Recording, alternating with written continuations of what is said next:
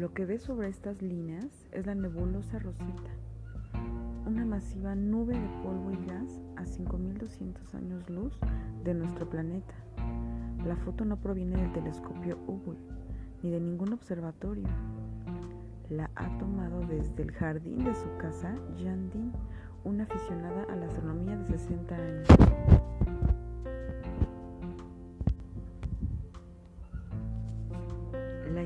Se tomó durante un curso impartido desde las instalaciones del observatorio, la Société Wernseiss en Guernsey, aunque el observatorio tiene varios telescopios más potentes que los que puede tener un aficionado en el patio de su casa, la habilidad necesaria para tomar esta imagen sobrepasa con creces las instalaciones desde donde se tomó.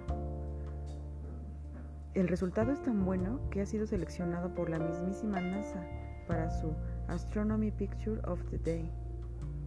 La nebulosa Rosetta se encuentra en una zona de la Vía Láctea conocida como región de monoceros. Los pétalos de esta gigantesca flor galáctica son una gigantesca guardería estelar en la que nacen miles de nuevas estrellas.